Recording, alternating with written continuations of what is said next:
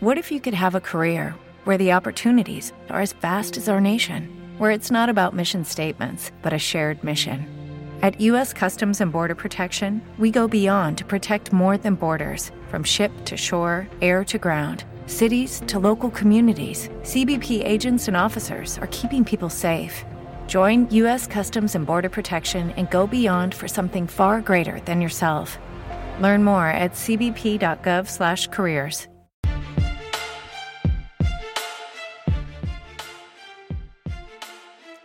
What's up, everybody, and welcome to episode 15 of the FTN Best Ball Cast presented by the FTN Podcast Network. As always, I am your host, Tyler Loechner. You can find me on Twitter at Loechner NFL.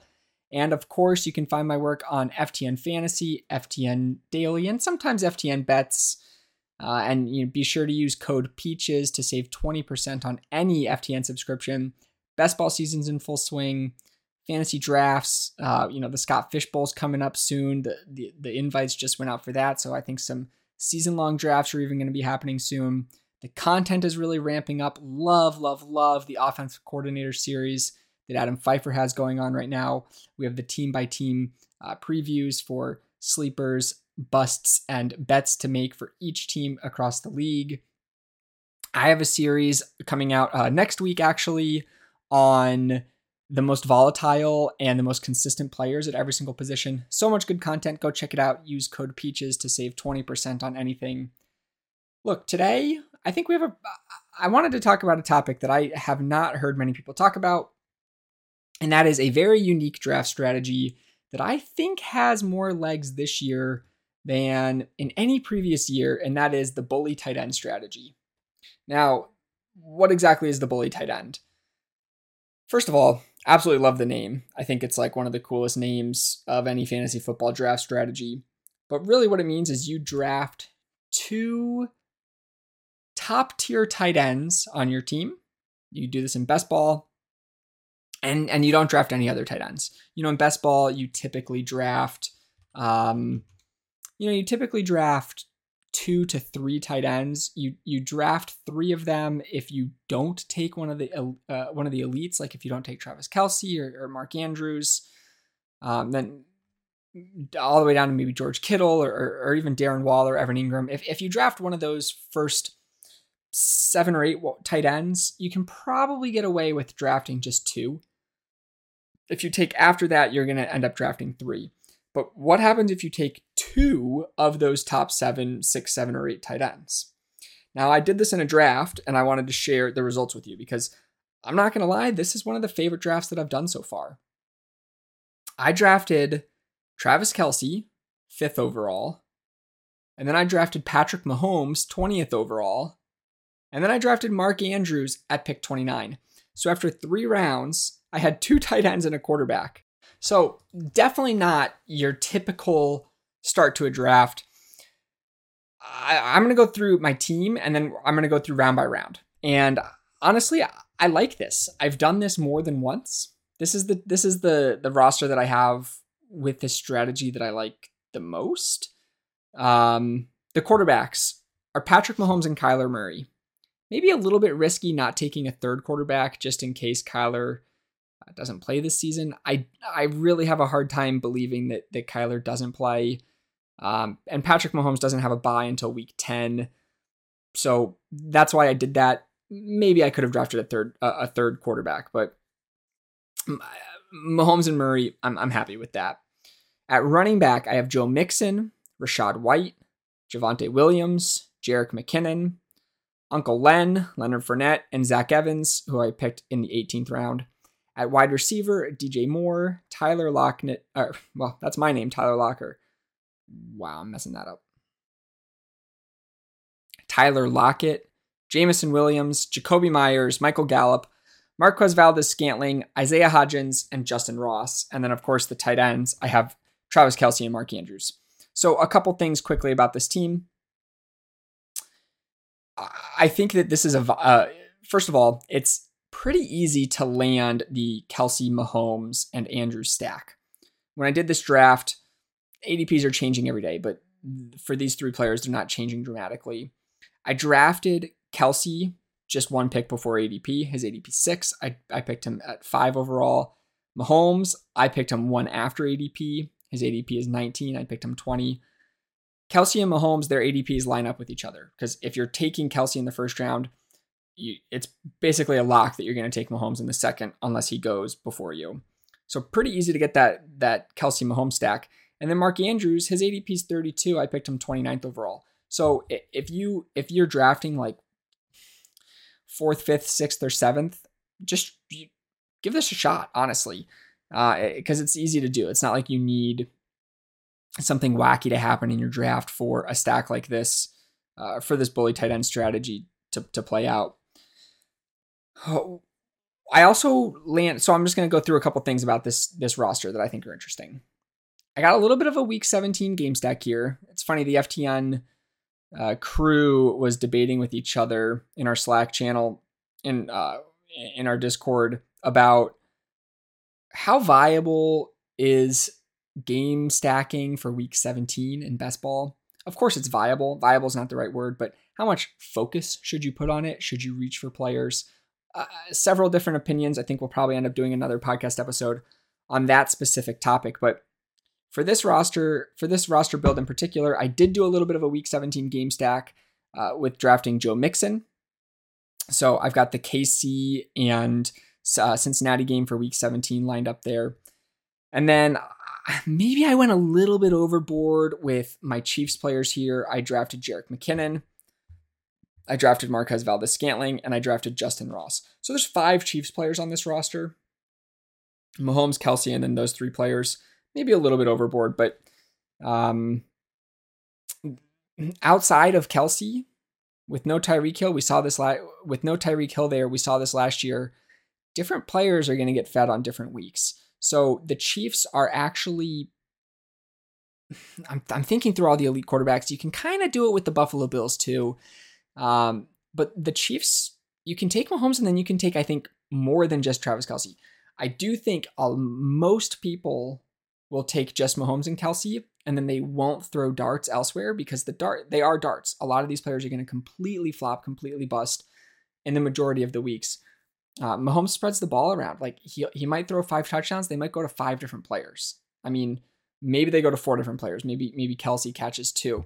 But that's the reason um, I sprinkled in numerous Kansas City players because I think numerous Kansas City players have the potential to have big weeks uh, any given week. It's not it's not hyper funneled outside of Travis Kelce, who of course is already on the roster. Now with the Chiefs in particular, it's it's pretty easy to, to scoop up some of these players like Valdes Scantling, Justyn Ross, Jerick McKinnon, even Kadarius Toney. Like their ADPs are not prohibitively high. It's very very easy to, to pick them on later in the drafts. And what's funny about this bully tight end strategy is that for many of the top tier tight ends, you can get a lot of their secondary pass catchers on those teams a lot later in the draft. Uh, except for George Kittle.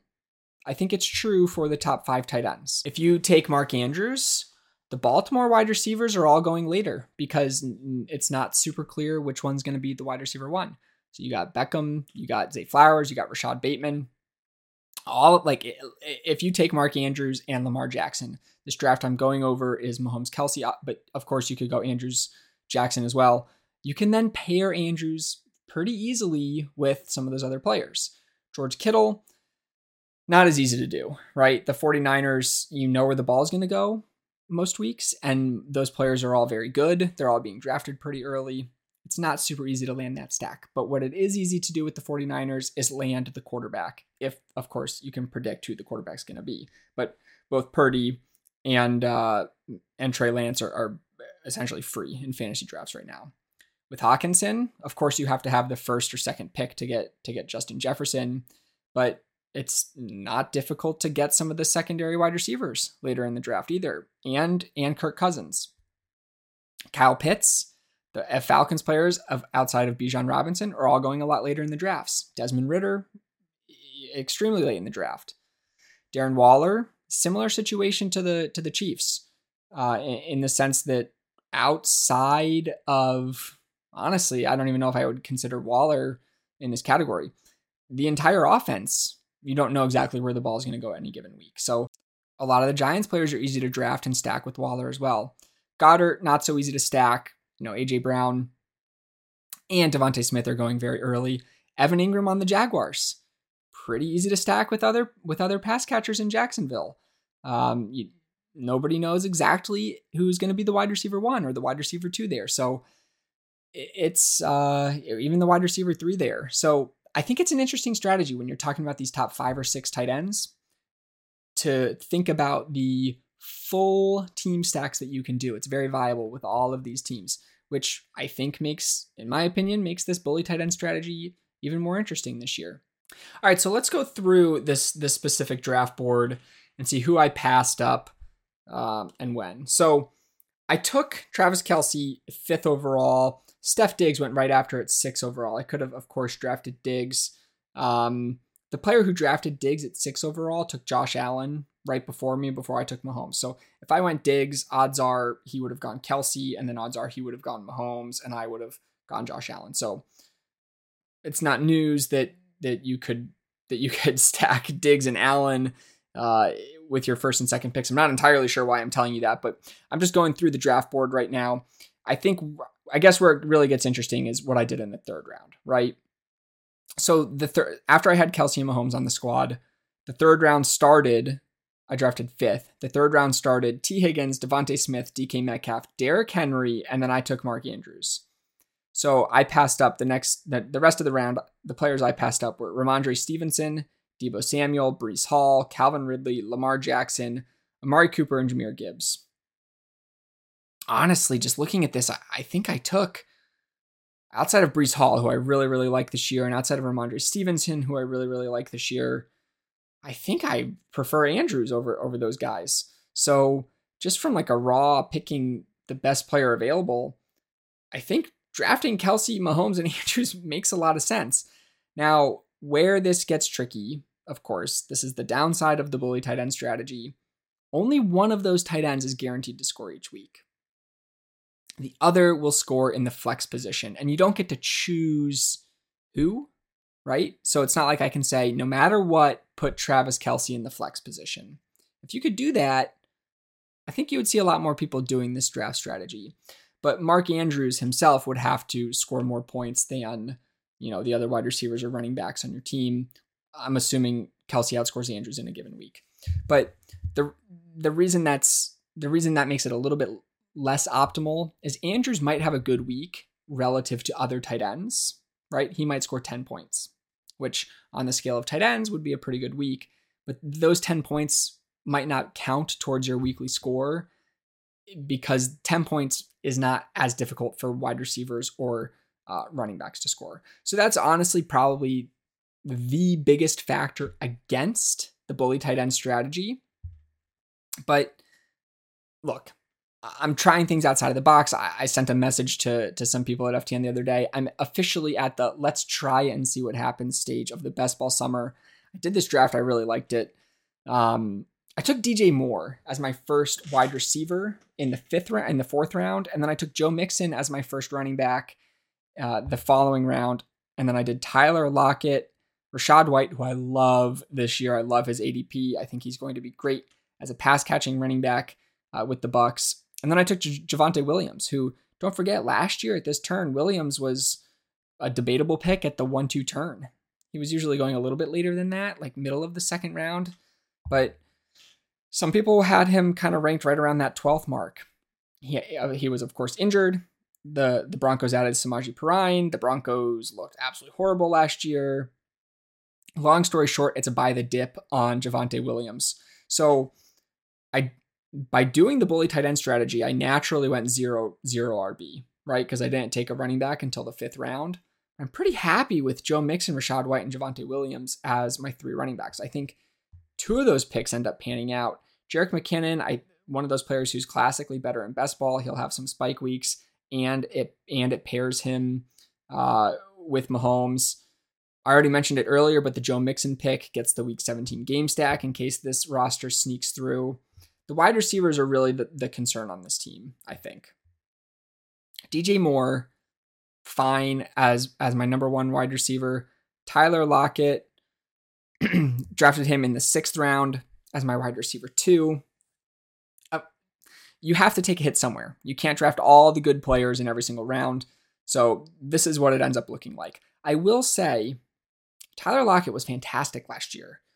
Uh, he's getting a little bit older. They did draft Jackson Smith-Njigba.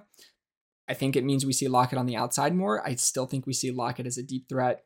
So do like him in best ball. Jameson Williams was maybe not the, the sharpest pick. Yeah, he, I don't think it was the best pick. I really like Jameson Williams, but that six game suspension on a roster that is already handicapped at the wide receiver position was probably not the optimal move because that means that for the first six weeks of my year, I have DJ Moore, Tyler Lockett, Jakobi Meyers, Michael Gallup, Marquez Valdes-Scantling, Isaiah Hodgins, and Justyn Ross as my wide receivers. And they have to fill out the three wide receiver spots.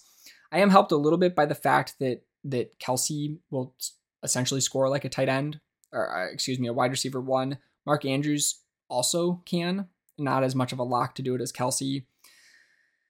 But yeah, I think if you're going to do a strategy like this, where you're pushing wide receiver to later in the draft, I mean, I didn't draft my first wide receiver until the fourth round.